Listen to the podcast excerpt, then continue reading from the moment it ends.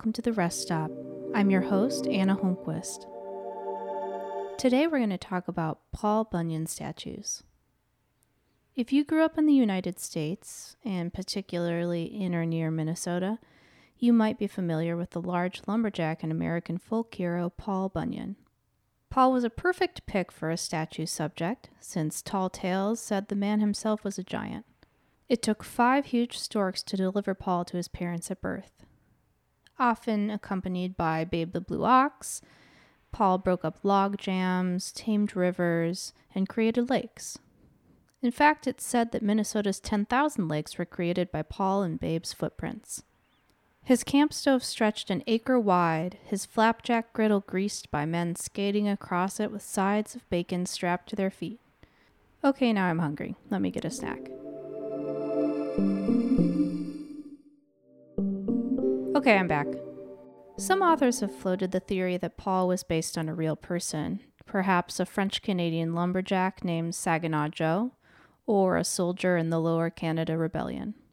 Stories of the giant were passed around by word of mouth for years before being committed to print, though early versions don't make mention of him being quite so gigantic. But his popularization can be attributed mainly to a writer for the Red River Lumber Company named William B. Laughead. Not sure if that's how you actually pronounce it, it's L A U G head, but Loghead is a pretty funny name for a lumber company dude, so we'll go with it. The company was owned by the Walker family, who founded the Walker Art Center in Minneapolis, which is home to Spoonbridge and Cherry, another wonderful large thing. Loghead created the first illustrated booklet with Paul Bunyan tales in 1916, reworking some original folk tales while adding a few of his own. One booklet was succinctly named The Marvelous Exploits of Paul Bunyan as Told in the Camps of the White Pine Lumbermen for Generations during which time the loggers have pioneered the way through the North Woods from Maine to California, collected from various sources and embellished for publication. The first giant statue of the mythical duo was built in 1937 in Bemidji, Minnesota. It's on the National Register of Historic Places, and it's said by the Kodak Company to be the second most photographed statues in the United States but it's not the only statue of Paul by far. The one I know best and visited as a kid is in Brainerd, Minnesota. Built in 1954, this particular Paul, who is seated on a stump, can be found at where else but Paul Bunyan Land, an amusement park centered on the legendary figure. The park includes rides and a pioneer village with things like a chicken coop, petting barn, haunted house, train ride depot, something called the Tic Tac Tree Pavilion, a sweet shop, logging camp, pioneer church, and many other things. In 2003, the original park announced that it would have to close due to the high cost of operation, but a local family owned business called This Old Farm bought the entire park, including the statues of Paul and Babe and they moved it just six miles east of Brainerd. As people enter the park, the giant Paul Bunyan statue greets them by name. I think I found this exciting rather than terrifying as a young child, but I can really see it going either way.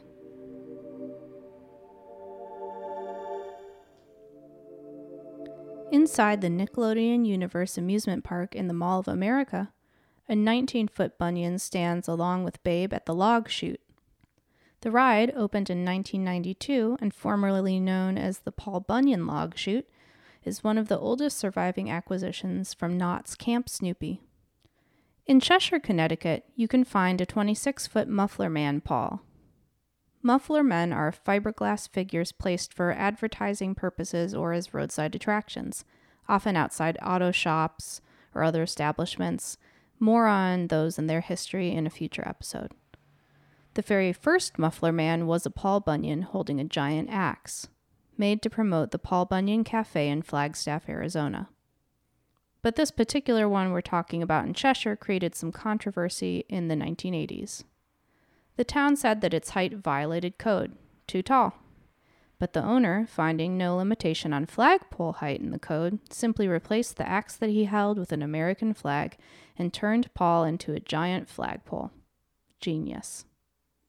Outside Timbers Lounge in Muncie, Indiana, you can find a 25 foot statue. Roadside America describes him as having blobby hands, which I find a little harsh. Maybe not extremely well formed, but they're definitely hands. Originally created in 1964 to advertise the Kirby Wood Lumber Company, he now sometimes gets dressed up as Santa Claus around Christmas time, which I would love to see. If you're a Stephen King fan, you might remember references to the 31 foot fiberglass Paul in Bangor, Maine. The statue features in his novel It and also makes appearances in the new It movies.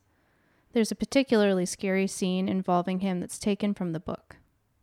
You can find the giant in a park. He was given to the city in 1959 on its 125th anniversary and is apparently built to withstand hurricane force winds. He holds an axe and a peavey, which is a logging tool with a metal spike at the end used for handling and moving logs. If I had to choose, and I feel I must, I'd say that this one is the most attractive of the Pauls that I've seen photos of. He looks very handsome and glossy. There's also a time capsule in his pedestal, which is set to be opened on Bangor's 250th birthday, which is February 12th, 2084.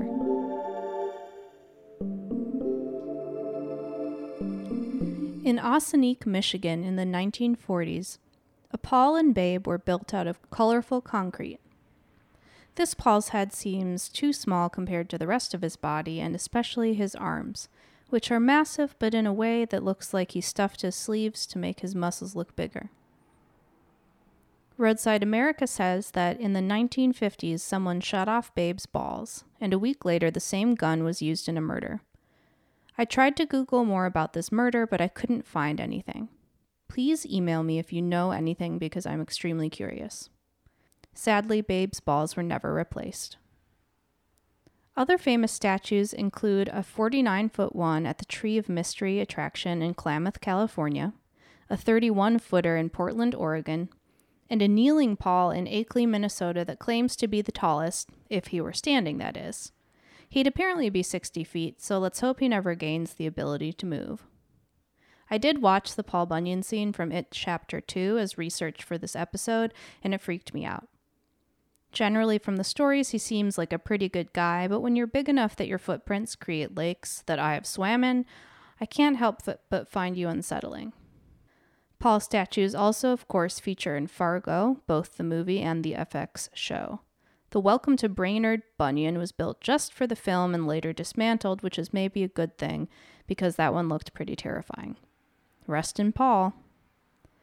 Most of the movie was shot in and around Brainerd, aka the home of Paul Bunyan Land, and my favorite Talking Paul. If you really want to get into the full Paul Bunyan extended universe, you can also visit a statue of his girlfriend in Hackensack, Minnesota. The original 17 foot fiberglass statue was created in the early 1950s and named via vote. Lucette Diana Kensack is the name that won, with Landa Happy Waters as a runner up name.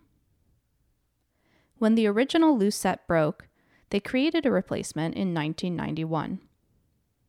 You can also find a statue of Paul Bunyan Jr. in Hackensack, outside of the City Hall building.